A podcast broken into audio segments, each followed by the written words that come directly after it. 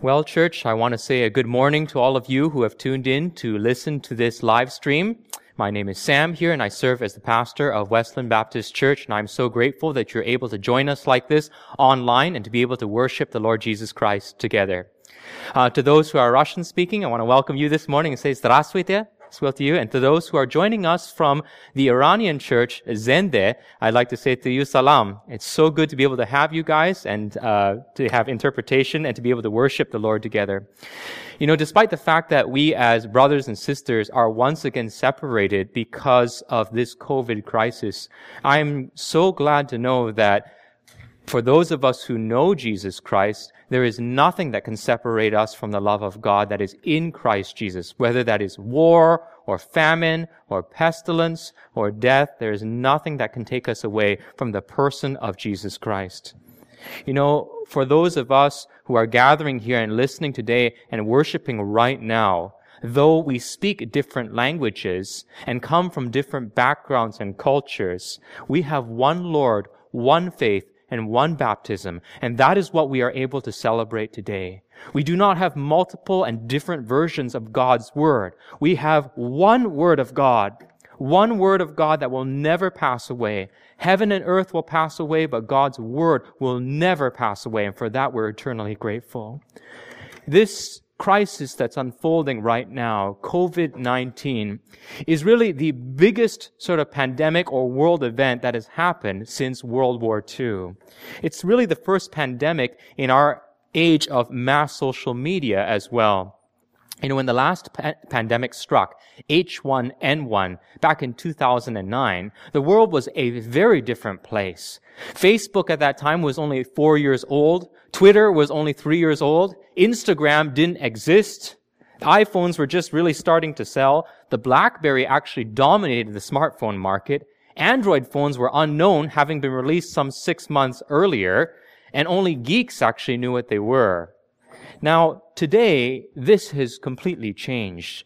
Now the ubiquitous smartphone that lives in the pockets of most people around the world has given the average person the ability to see events live unfolding around the world as they occur. And they, we can see these things through not the lens of the media, but through the lens of ordinary people recording videos on their phones. We're not dependent anymore on the filtered news broadcasts of professional companies or state-run media corporations, but we can actually see the world in the raw footage of people like you and me who are shooting these events as they are happening. So for example, we can look at this COVID crisis and see how things have happened around the world. In January, we were able to look at footage coming out of hospitals in Wuhan and in China that showed patients spread all throughout these hallways, coughing, feeling sick, and bodies also lying there on the floor. Fast forward a month after that, in February, we were treated to videos afterwards of February, March, videos of an Italian church an individual walking through the rows right by the pews and seeing casket after casket lined up everywhere simply because the morgues had run out of place to store the dead. And all these bodies were awaiting burial, and it took the Italian military to come in and to load these things up on trucks in order to be able to take them away. You know, we've never seen such things before. You know, right now, as you think about what is happening in the month of March, as we near the start of April, the United States has had the unfortunate role of becoming the leader in this worldwide epidemic with now the most number of cases and a rapidly spreading virus going throughout all 50 states. In just one week, the state of Michigan has gone from three cases of deaths to now 92 cases of death, which is more than the entirety of BC. Nobody ever imagined that such a thing could happen to the United States, which is classified by the Global Health Index, Security Index of 2019 to be the best country able to handle a pandemic. You know, New York ICU doctor Steve Kassapidis has described the coronavirus in New York with these words. It's hell, he says. Biblical. I kid you not. People come in, they get intubated, then they die. And the cycle repeats. 9-11 is nothing compared to this. You know, listening to the words of the doctor here, we can't help but feel how little we actually know. A week ago, the world was not quite like this, but a week in the coronavirus time has changed so many things. You know, even for us in BC, we are looking at increasing restrictions and a country and a province that is doing its best to contain the outbreak of this epidemic. Now, the restrictions that the government has imposed on gatherings and also workplaces has really shaped and changed our culture. The rise of telecommuting, people who are not going into work anymore but having virtual meetings, kids having play dates over Skype, this has really changed our culture in ways I think that we are only beginning to understand. There are new phrases that our people are using now, such as flattening the curve, and also social distancing that are now just a part of our common everyday speech. The elbow bump, which was once considered a greeting of germaphobes, is now actually looked at as vogue and as a normal greeting. It's now in while the common handshake now is balked at and looked at as something that is potentially lethal. You know, the fact that a person within six feet of you now could actually be a potential assassin, not only of you, but also of your family, has changed how even we receive and give ordinary hugs. It used to be that you gave hugs to people that you enjoyed, but now the act of giving a hug or even offering a hug can actually inspire fear in people instead of comfort. You know, when you think of all these different things, the question for us is, how will this change change the way that we interact with people? What will it mean when perhaps the starting place for conversations between ordinary human beings like you and me now become grounded in fear? You know, in the past, we used to ask the question, can we do this in person instead of online? But now if personal interaction becomes dangerous, the question becomes, do we need to do this in person? You know, furthermore, the language in our culture that was once reserved for people in the military and soldiers has now been applied to those who are in the medical profession, like our doctors and our nurses. They are called frontliners now in our culture. And they are the warriors in our world, not on terror, but on disease. You know, every evening at 7 p.m. now, we hear the sounds in Vancouver. Open up your windows and you can hear as people shout, as they bang pots, as they scream from their balcony tops, a great cheer for all of those who are laboring in the medical field right now, fighting to keep us alive. You know, this war is fought by our medical professionals on the front line, but the truth of the matter is, it's actually fought by all of us as well. As average people like you and me, keep six feet from one another, restrict our movements, not allowing ourselves to go out of our homes except to purchase groceries and do essential things, we are actually caring for those who are vulnerable and those who are elderly amongst us and those who will be susceptible to this virus. It takes all of us actually to fight this war on terror. It's not just our professionals who are fighting as warriors, but all of us are standing behind them as well. You know, the question for us, though, of course, is even as our world is mobilized to fight against this unseen enemy, the question for us as we as Christians need to ask is, how should we as Christians face a crisis of this magnitude? And to answer that question, I think we actually need to turn to the Bible and also to look at Christian history to see how the faithful Christians of the past have actually lived out God's commandments. You know, if you look at the early church, you can see that the early church was no stranger to problems and plagues. During the second century, there was a plague that became known later as the Antonine plague that actually struck the Roman Empire and some five million people died. But Christians instead took care of the sick and as a result of their care for the sick and their interaction with these plague victims, this resulted in Christianity actually spreading throughout the Roman Empire as people came to realize that Christians were very different in that they did not view disease in the same way that other people view disease. That is, they thought of diseases as being the product of capricious or angry Roman gods who were simply afflicting people with these illnesses. They realized that the, in the Christian worldview, Disease and plague was the result of a broken creation, a creation that's been badly affected by sin. And as Christians worked and labored, you know, to mitigate the effects of sin, spreading the love of Christ, spreading the grace of God around them, people were treated to a view of a one God that they had not seen before. You know, they were moved by the love of these early Christians and their sacrifice, even as they watched them die, and they turned their lives in droves over to Jesus Christ as Lord and Savior. You know, in the third century, there was also another plague that struck with equal force it was later called the plague of Cyprian, and it said that at the height of this plague, actually 5,000 people were dying in the streets of Rome every single day. Bishop Dionysius actually wrote this about the Christians. Heedless of danger, they took charge of the sick, ministering to them in Christ, and with them departed this life serenely happy. For they were infected with the disease, drawing on themselves the sickness of their neighbors and cheerfully accepting their pains. Many in nursing and curing others transferred their death to themselves and died in their stead. You know, Dr. Gerald Sittser in his book, Water from a Deep Well, noted this. Ironically, Christians survived the plagues at higher rates than pagans, even though Christians were more willing to be exposed to the deadly contagion. Now, this is true probably for at least three reasons, as he notes. One is that, of course, caring for other people increases their chance of survival. And if Christians were doing that, it's no wonder that if they cared for one another, Christians and others around them would survive more.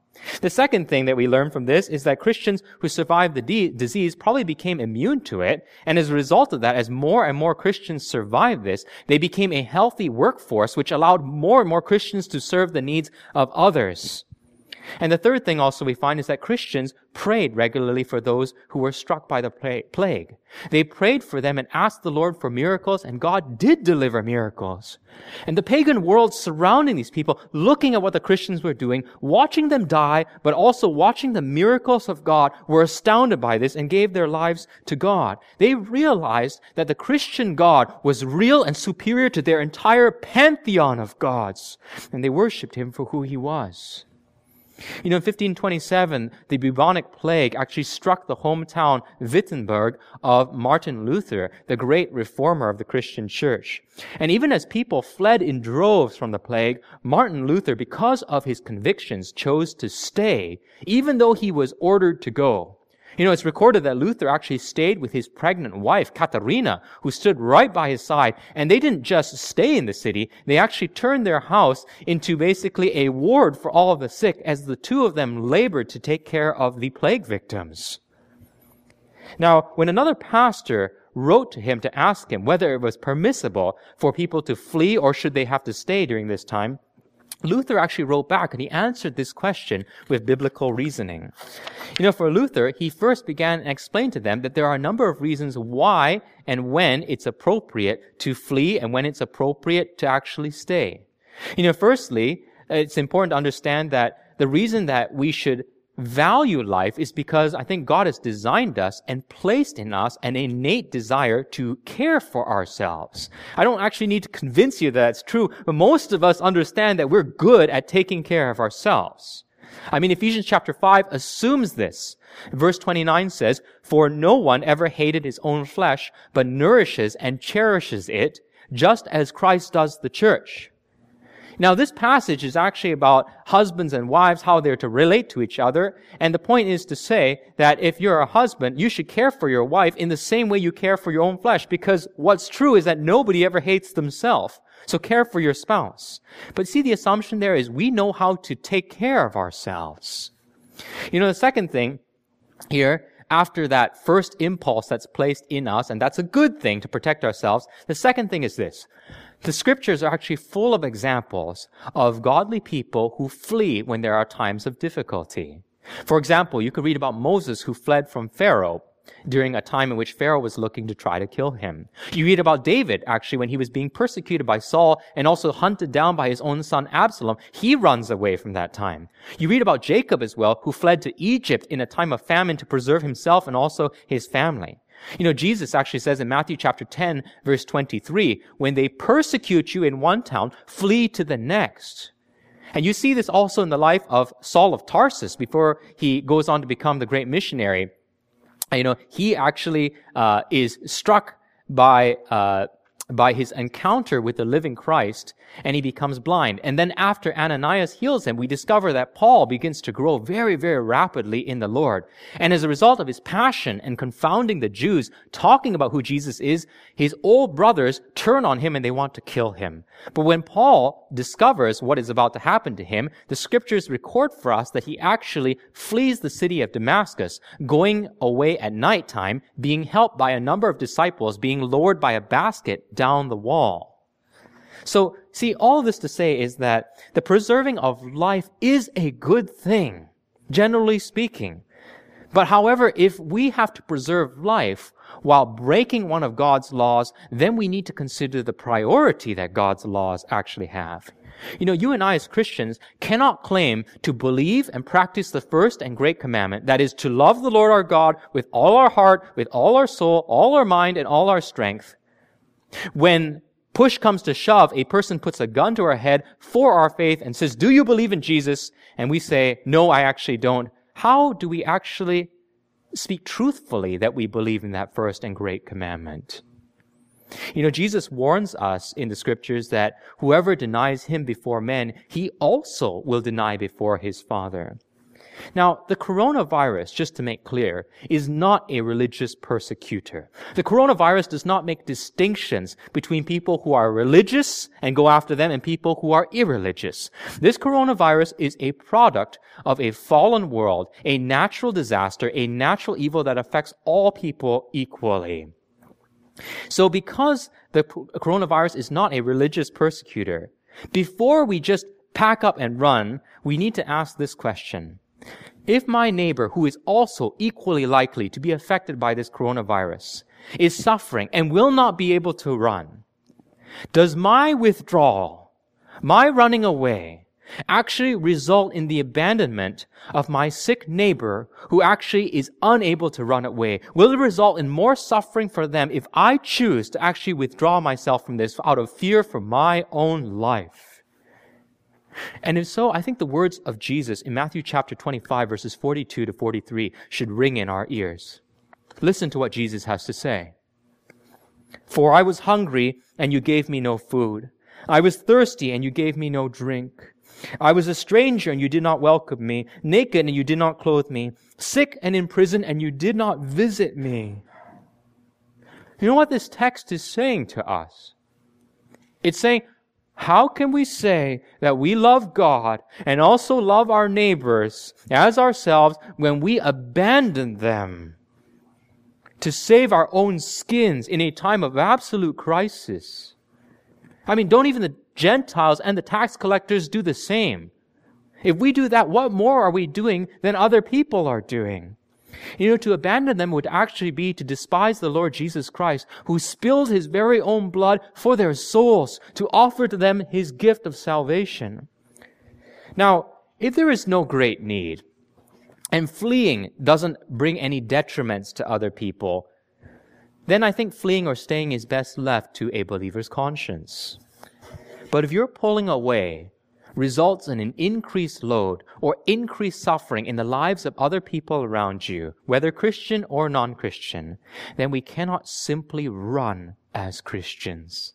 How we serve others during this time actually shows what we really believe inside our hearts. You know, 1 John chapter 3 verse 17 says this, but if anyone has the world's goods and sees his brother in need, yet closes his heart against him, how does God's love abide in him? Now, don't just think that because you have God, that all of a sudden you actually don't need medical masks anymore and you don't need to wash your hands and you can live however you want because your faith is going to protect you somehow. See, if you think that strong faith actually makes you immune to the coronavirus or germs, why stop there? Why not cut off your food and water as well and see if your strong faith will help you survive? See, it's really important to understand that God uses ordinary means to care for us as well as the miraculous. That's actually why we should practice social distancing. That's why we should wash our hands. And this is why we should take germs seriously. So we must not put God to the test by placing ourselves in harm's way and testing him, much in the same way that Satan urged Jesus in Matthew chapter 4 to test the Lord his God by having him throw himself off of the temple. You know, Jesus didn't take the bait with that because he knew what the problem was that, with that was. But for us as Christians, we know we're not supposed to put the Lord our God to the test. However, if in the course of living as faithful Christians, we do end up in situations that are particularly dangerous to us, we go towards the promises of God. We serve and do God's will by serving the poor and the needy, and then we cling to promises like He has given us in Psalm chapter 41, verses 1 to 3. Let me read it for you. You can see it there on your screen. Blessed is the one who considers the poor. In the day of trouble, the Lord delivers him. The Lord protects him and keeps him alive. He is called blessed in the land. You do not give him up to the will of his enemies. The Lord sustains him on his sick bed. In his illness, you restore him to full health. You know, for those of you who are listening to this right now, those of you who have walked years and decades with the Lord Jesus Christ, don't you hear words like this and feel, that's so true? Don't you actually have stories of God delivering you, healing you, miraculously protecting you and providing for you, all for His own glory? But what about, you say, maybe the Christians who die as a result of serving the sick, or they die when they're out on the mission field? What are we supposed to make of that? Isn't this psalm speaking falsely then? Are the promises of God, have they failed? And the answer to that, I would say, is no. And the reason I think we can say that is because if you read the Psalms as a whole, you will realize that the promises of God are not just restricted to this life, but must be considered in the light of the eternal life in the presence of God. Yes, Christians may actually die at the hands of their enemies or in serving the sick as they contract those diseases.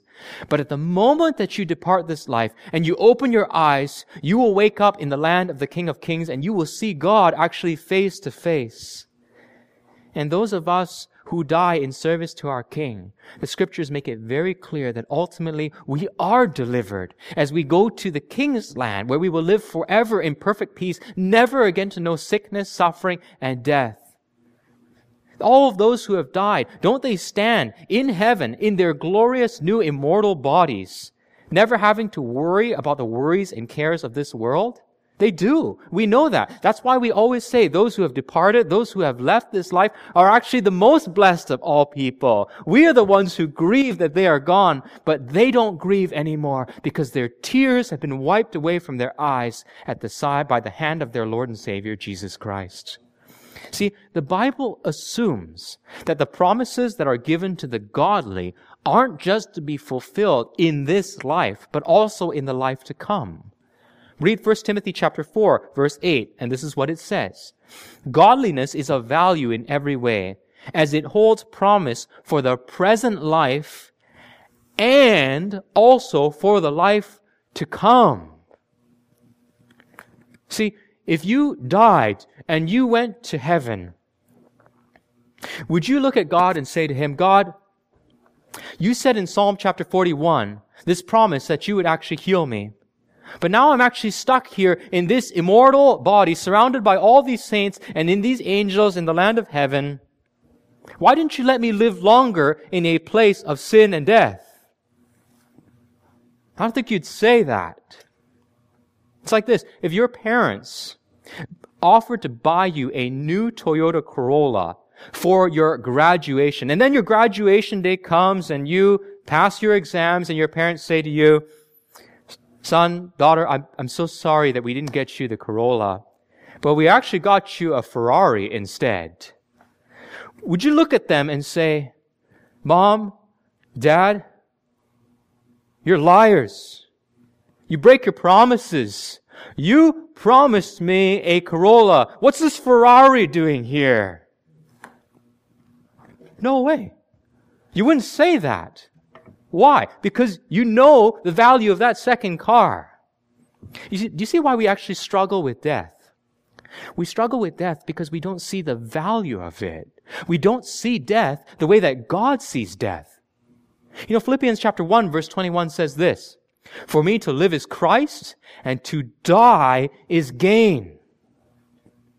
And you look at the Apostle Paul and you say, Paul, Paul, how can, how can you say something like that? In what way is death a gain? You know, verse 23, he further explains this. My desire, he says, is to depart and be with Christ, for that is far better. And herein lies the answer to that. How, you ask, is death gain? How can Christians look at death and say, death is gain for me?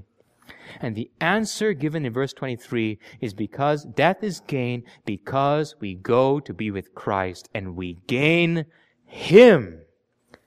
And gaining Jesus Christ is far better than anything else in the world. And if you truly believe that with all of your heart, though you might tremble in your day of struggle, ultimately you can face anything that's thrown at you because your eternity and your future is secure.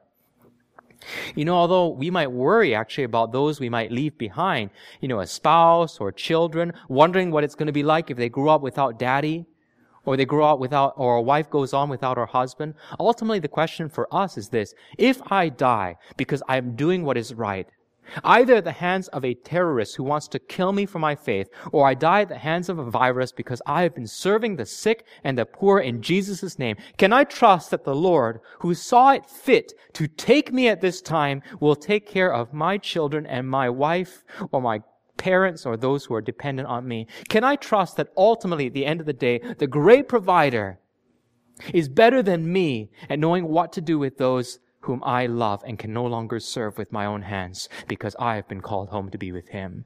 That's the question for us. Can we trust God actually in this? Can we trust God that he knows exactly what he is doing in this coronavirus epidemic? And I think the answer for us is yes, we must. You know, this is why Luther could write these words when he was asked what he would do during the plague crisis. He said this, I shall ask God to mercifully to protect us. Then I shall fumigate, help purify the air, administer medicine, and take it. I shall avoid places and persons where my presence is not needed in order not to become contaminated and thus perchance inflict and pollute others and so cause their deaths as a result of my negligence. If God should wish to take me, he will surely find me. And I have done what he has expected of me, and so I am not responsible for either my own death or the death of others. If my neighbor needs me, however, I shall not avoid place or person. I shall go freely as stated above. See, this is such a God-fearing faith because it is neither brash nor foolhardy and does not tempt God. You think that social distancing is a new thing? Martin Luther was practicing it 500 years ago when the plague came and hit him. And he saw social distancing in that time as an act of love for his neighbors, saying that I will not negligently cause their deaths.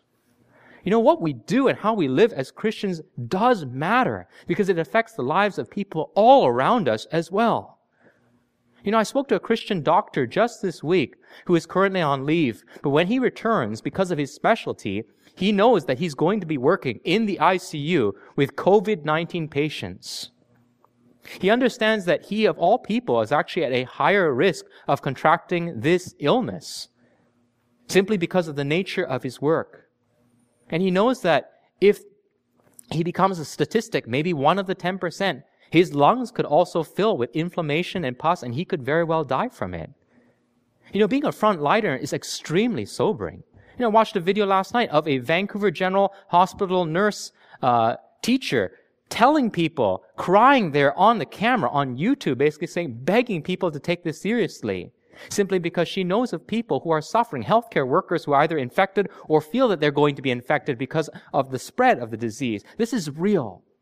So people, for example, like this doctor, you know, uh, how do they go in and face this? He's drawn up his will, knowing that every day when he goes on and puts on his N95 battle mask, you know, and his scrubs or his biomedical battle suit, one of these battles might actually turn out to be his last. But why does he go? Why will he go? He goes, as well as other Christian doctors and nurses, into the thick of this because the love of Jesus Christ compels them to do it. And the Lord will honor their sacrifice and the risk that they take for the sake of His name. You know, it's actually impossible to completely explain or for me to be able to say, why exactly has COVID 19 hit us in this way? You know, the truth of the matter is only actually God knows, and I don't dare to presume to speak on all of the reasons why God has brought this about at this time in, part, in human history. But what I'd like to do actually for us is to give you five things, five things that we as Christian, Christians can actually cling to during this period as we think about this crisis. Number one is this. The coronavirus reminds us that this world of sin is not our home. In the book of First Peter refers to believers as sojourners and exiles here on this earth. And Ephesians chapter 5 verse 16 reminds us that the days are actually evil in which we are living. Now, by evil days, the Bible is not saying that these are days that are full of only crying and mourning and that there's not a glimmer of sunshine or hope at all. That's not what it's saying. But what it's saying is that the common human experience is rather overshadowed by trials and difficulties. So that when you look at all of it, we would say that these are difficult times in which we live. These times include for us temptations to sin, financial disasters, unexpected outbreaks of diseases, all these sorts of things that happen in a fallen world. You know, when you're young, actually, you don't think about this very much. Because as you celebrate birthday after birthday when you're young, every year results in you getting stronger, learning how to do new things, and gaining new freedoms. But then after you're like, I don't know, 22, 23, 25 maybe or so, um, every year that passes, actually, your physical strength begins to diminish. Your mind goes a little slower. Your eyes have a little trouble seeing closer and closer. You know, all these things happen to us because we live in fallen bodies that are affected by the curse of sin. And as a result of that, as more and more candles pile up on that birthday cake, we stop wanting to count and we realize that all the gains that we made in the early years of our lives begin to be taken away one by one as either death takes them, old age takes them, or unexpected circumstances take them. Old pleasures actually become less satisfying and all of the happiness that we once enjoyed becomes tinged, you know, with sadness and irreparable loss. And yet, as Augustine said, the world, he says, is so alluring that no one is willing to finish a life of sin. You know, I read that quote, I'm like, it's so true. How much we cling to this life despite the difficulties that are in it. You know, friends, you know what the coronavirus is for us? It's a helpful diagnostic tool for us to use and to look at our lives and to ask ourselves this question. What are we living for? Are we citizens of this earth or are we truly citizens of heaven? Where is our ultimate joy and treasure to be found? Is it on this earth in the things that we enjoy so much or is it in heaven? Is Jesus Christ our treasure or is it our own ambitions, our own plans, and our own things that we want to be able to do? What am I living for and where am I going? I'm so grateful, at least for this, that even in the midst of all this craziness, we are reminded through this that this world is not our home. You know, the second thing that we can say here is that the coronavirus reminds us that we believe in absolute, not relative morality. You know, Dr. Michael Kruger has written a very fascinating article called How a You Do You culture has made us vulnerable to the coronavirus. And he notes in his article how these spring break party goers in Florida were absolutely ignoring the bans on large gathering and just partying it up. In one case, there was a young man who said this, if I get corona, I get corona. And at the end of the day, I'm not going to let it stop me from partying. Whatever happens, happens. In other words, it's, I'm just going to do me and you do you and all will be well. You know, this is a prime example of the relative morality worldview that reigns here in North America. But you know what the problem with this is? Is that if we actually truly practice this relative morality worldview, we would absolutely destroy ourselves. It would be unsustainable, such a worldview. And no one actually truly lives like this. You know, imagine if you have parents who lived by a morally relative worldview. And a set of parents looked at their children and said, You do you, and I will do me. And the child says, But I'm hungry. And the parent looks back and says, Well, if you can't fix your own breakfast, then you deserve to starve. I'm hungry. I'm going to eat first. You know, we would look at such parents like that and say, I'm reporting you to the ministry. That's irresponsible. How dare you do something like that? When we say stuff like that, what are we saying? We are saying that we believe there are absolute standards that must actually be followed. And the question is, where do we get such standards from?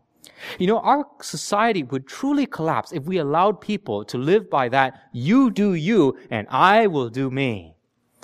You know, a couple weeks ago, there was a Vancouver couple who made the headlines because they had driven around in a pickup truck to all the local Costco's and they bought out all the Lysol wipes and were reselling them on Amazon for four times the price.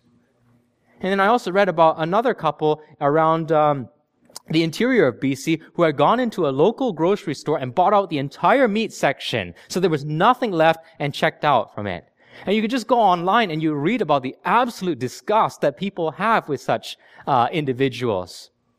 Some of the comments made in, uh, and given to them were death threats as well. The question is, why do we react so viscerally?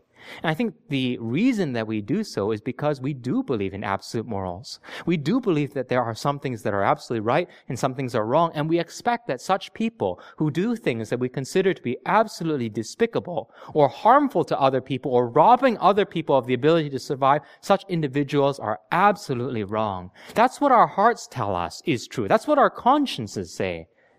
But I understand that, you know, in a worldview that we live in, a secular, materialistic worldview, moral absolutes actually don't truly exist. All you can have is relative morality. If we are simply the creatures that have ascended to the top of the food chain because we were the strongest and we got here by brute force, why is it wrong then for some who are strong to be able to stomp on the weak? Our hearts and our consciences tell us that's wrong, but in a mater- purely materialistic worldview, if that's how we arrived here, how can we truly say that that's either right or wrong? You know, the Bible offers us a very different picture.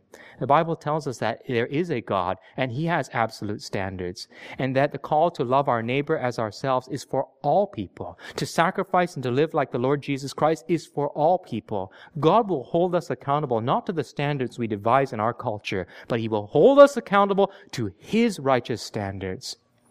You know, if you do you, the coronavirus and other things will devastate us.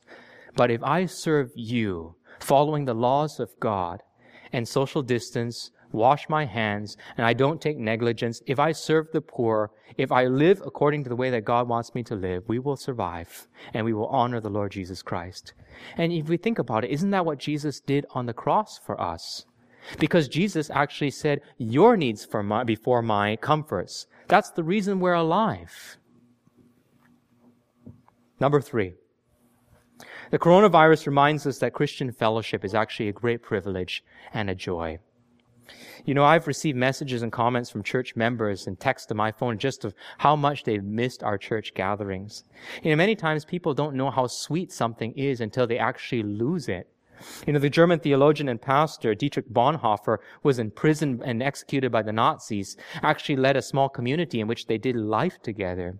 And he wrote this about his experience of his time being with other Christians. He said, it is easily forgotten that the fellowship of Christian believers is a gift of grace, a gift of the kingdom of God that any day may be taken from us, that the time that still separates us from utter loneliness may be brief indeed.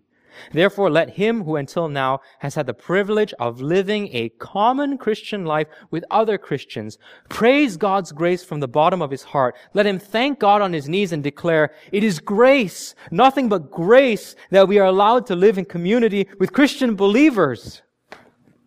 You know, when my family is away, even for a day, I actually miss them. And I want to be with them. You know, brothers and sisters, when all this is said and done, and we can finally meet together here in our church building once again, I guarantee you that you and I will appreciate way more deeply the privilege that we have as Christians to be able to freely assemble and to worship together. You know, we are going to cry together. We're going to hug each other. We're going to eat together and have meals. And I think on that Sunday, few of us are actually wanting to go home, will want to go home. And we will celebrate what a privilege it is to be able to gather together like this. And I think we will also feel extremely deeply for our persecuted brothers and sisters around the world who because of people who hate Jesus Christ will not allow them to gather. You know, how great of God in this time period of crisis to teach us this lesson, to love those who are around the world and cannot gather simply because people will not let them do so. I'm thankful that God has given us a profound appreciation and love for those of us who are persecuted in the body of Christ. Number four, the coronavirus reminds us that we are to trust God even when we don't fully understand what He is doing. You know, when crisis comes, I'm often asked as a pastor, why did God allow this? You know, the answer to that question is, I actually don't know. Who has the mind of God to be able to divulge his great and secret purposes for why he does the things that he does? But although I don't know exactly what God is doing, I do know that he is a good God and that because he is on our side, we don't ultimately need to be afraid. You know, when one young kids are actually getting their shots, they can't understand when you talk to them about the importance of these shots. And at the end of the day, you simply just have to grab them and hold on to them, even as they shout and they want to get away from you, and they don't like this idea of a big needle sticking them in the arm. But the truth is, because they love you and they trust you, even though they might wail and complain, they will stay safe there in your arms as you hold them until that shot is done. You know, that really is a picture of us and God, isn't it? That when we go through deep distress in our lives that we know God as a perfect physician and a loving God has brought on us, we might tremble and feel uncertain, but we look to God as our Father and we say, I don't understand how this shot is going to help me right now, but I will trust you because you are my Father. You know, you see that in the Bible as well in the book of Habakkuk. In the story of Habakkuk is of the prophet complaining to God because of all the sin that he sees in Israel and all this wickedness that is running about. How terrible Israel's become. And God's response to Habakkuk is essentially this. Watch this, Habakkuk. I'm about to bring in the Babylonian army right now to absolutely level Israel. And Habakkuk looks at that and he says, I don't understand how that's a solution. Why would you take an even more wicked nation to punish the wicked nation of Israel? But as Habakkuk thinks and as he speaks, and as God speaks as well, he comes to this conclusion. He, in his mind, he says, at the end of the day, verse 17 to 18 of the last chapter of Habakkuk. Though the fig tree should not blossom, nor fruit be on the vines, the produce of the olive fail, and the fields yield no fruit, the flock be cut off from the fold, and there be no herd in the stalls, yet I will rejoice in the Lord. I will take joy in the God of my salvation. Do you know what he's talking about here? He's talking about absolute economic devastation. No farm foods, the figs are not giving anything, the produce of the olives fail, and even the animals are failing as well. He says, even if there's widespread economic devastation, this is what I will do. I will trust in the Lord. I will rejoice in the God of my salvation. I will trust him even when there is no earthly reason to be able to trust him because simply of who he is. And that's the call for us as well. You know, when I think about the major events of world history, some of them which were extremely evil and hard to see how any good can come out of them, even after many years, though, I think we can see some of the benefits that God has brought about. For example, you think about the time in which the Romans had gone about conquering most of the Mediterranean and a lot of the known world at the time. Because of the Roman army conquest, the Jews were actually living under their rule and their law, and they were anxious to be free. And you ask the question, how was that a good thing for the people of God? Now, for those of us looking back on it after Jesus Christ died and then he rose again, we realize that the infrastructure that the Romans built, all of these Roman roads that spanned all of Europe and moving out into Asia were perfect conduits for the gospel to actually be taken along these trade routes and spread to a lot of Asia Minor in different places. Because of the evil of the Roman conquest and the disasters that were brought about by their army, the gospel of Jesus Christ was able to spread across their road systems and save many people. I think the same thing is true also about the Cultural Revolution of China. Many, many people died under the reforms issued by Chairman Mao Zedong. But even though many people died, one thing that was put into place in China was the standardization of the Chinese language. Mandarin became the dominant language, and as a result of Mandarin being the common language of over a billion people, as the gospel was preached in Mandarin Chinese, it spread like wildfire throughout China. You know, today, you know, missiologists tell us that there are over 60, 70 million believers in China, many who live underground because of fear of religious persecution. That's twice the number of people that Canada has in total. How many of us could have looked back on that period of bloodshed and thought, God, I know you're going to, how you're going to use this for good? None of us. but we knew that He would simply because this is what God does with all things in the world. You know, when I look at what's happening now with the coronavirus, and I see churches everywhere opening up live streams, allowing people to access their services with just a click of a button, I can't help but think of the type of impact that this will have on our world. You know, some of you today who are listening to this stream actually right now and watching this might have logged on for the first time to check this out. You would never otherwise have set foot inside of a church because you are concerned about either how awkward it would be, you knew no one there, but you're here today listening to this simply because you have a computer and a mouse. You know, if you are here today, do you realize that God has literally moved heaven and earth, the entire world, to bring you here today, to hear the words of life, to hear about the gospel of Jesus Christ, so that you could have salvation for your soul? Do you hear this and hear your heart actually stirred by the word of God? And the God of all the universe loves you enough to do this. You know, the fifth thing I like to say, and it's connected to this, is this. Number five. The coronavirus shows the world the infinite value of our God.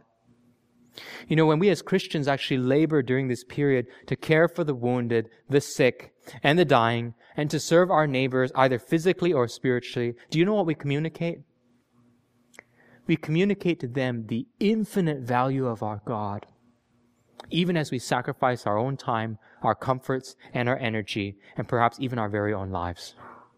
We model for them the portrait of an invisible God who came to earth and died on the cross for their sins. You know, the Bible says this in John 15 verse 13, greater love has no one than this, that someone lay down his life for his friends. You know, Giuseppe Berardelli was an Italian priest who was on a ventilator that his church people had purchased for him. However, because of the spread of COVID-19 in Italy, he actually chose to give up his ventilator to a younger person who he didn't even know yet so that they could live. And that priest died as a result of that. He was 72 years old. You know, friends, do you know why we're actually moved by incredible stories like that? It's because deep down inside of our hearts, we're actually drawn like magnets to stories of self-sacrifice, of crazy love, and also of, of things that demonstrate to us that life is more than just living for ourselves. And we are drawn to these stories because they come from the fact that we are made in the image of God. And when we see images reflected of this infinitely loving God, this God who is merciful and gracious to all people, we cannot help but have our hearts stirred by this. You know what the gospel teaches us? The gospel teaches us that we have a disease far worse than COVID-19 called sin. And without divine intervention, the absolute hope of recovery is absolutely zero. No chance. It's terminal. And there's no, no prescription in the world, no amount of good works, no amount of good things that we can do to cure ourselves from this disease. There is nothing that can redeem us from our rebellion against God. But the Bible tells us that Jesus Christ, who is the great physician, took our case and he saw us. And even though we were an enemy lying there in the sick bed, he chose to heal us actually at the cost of his very own life.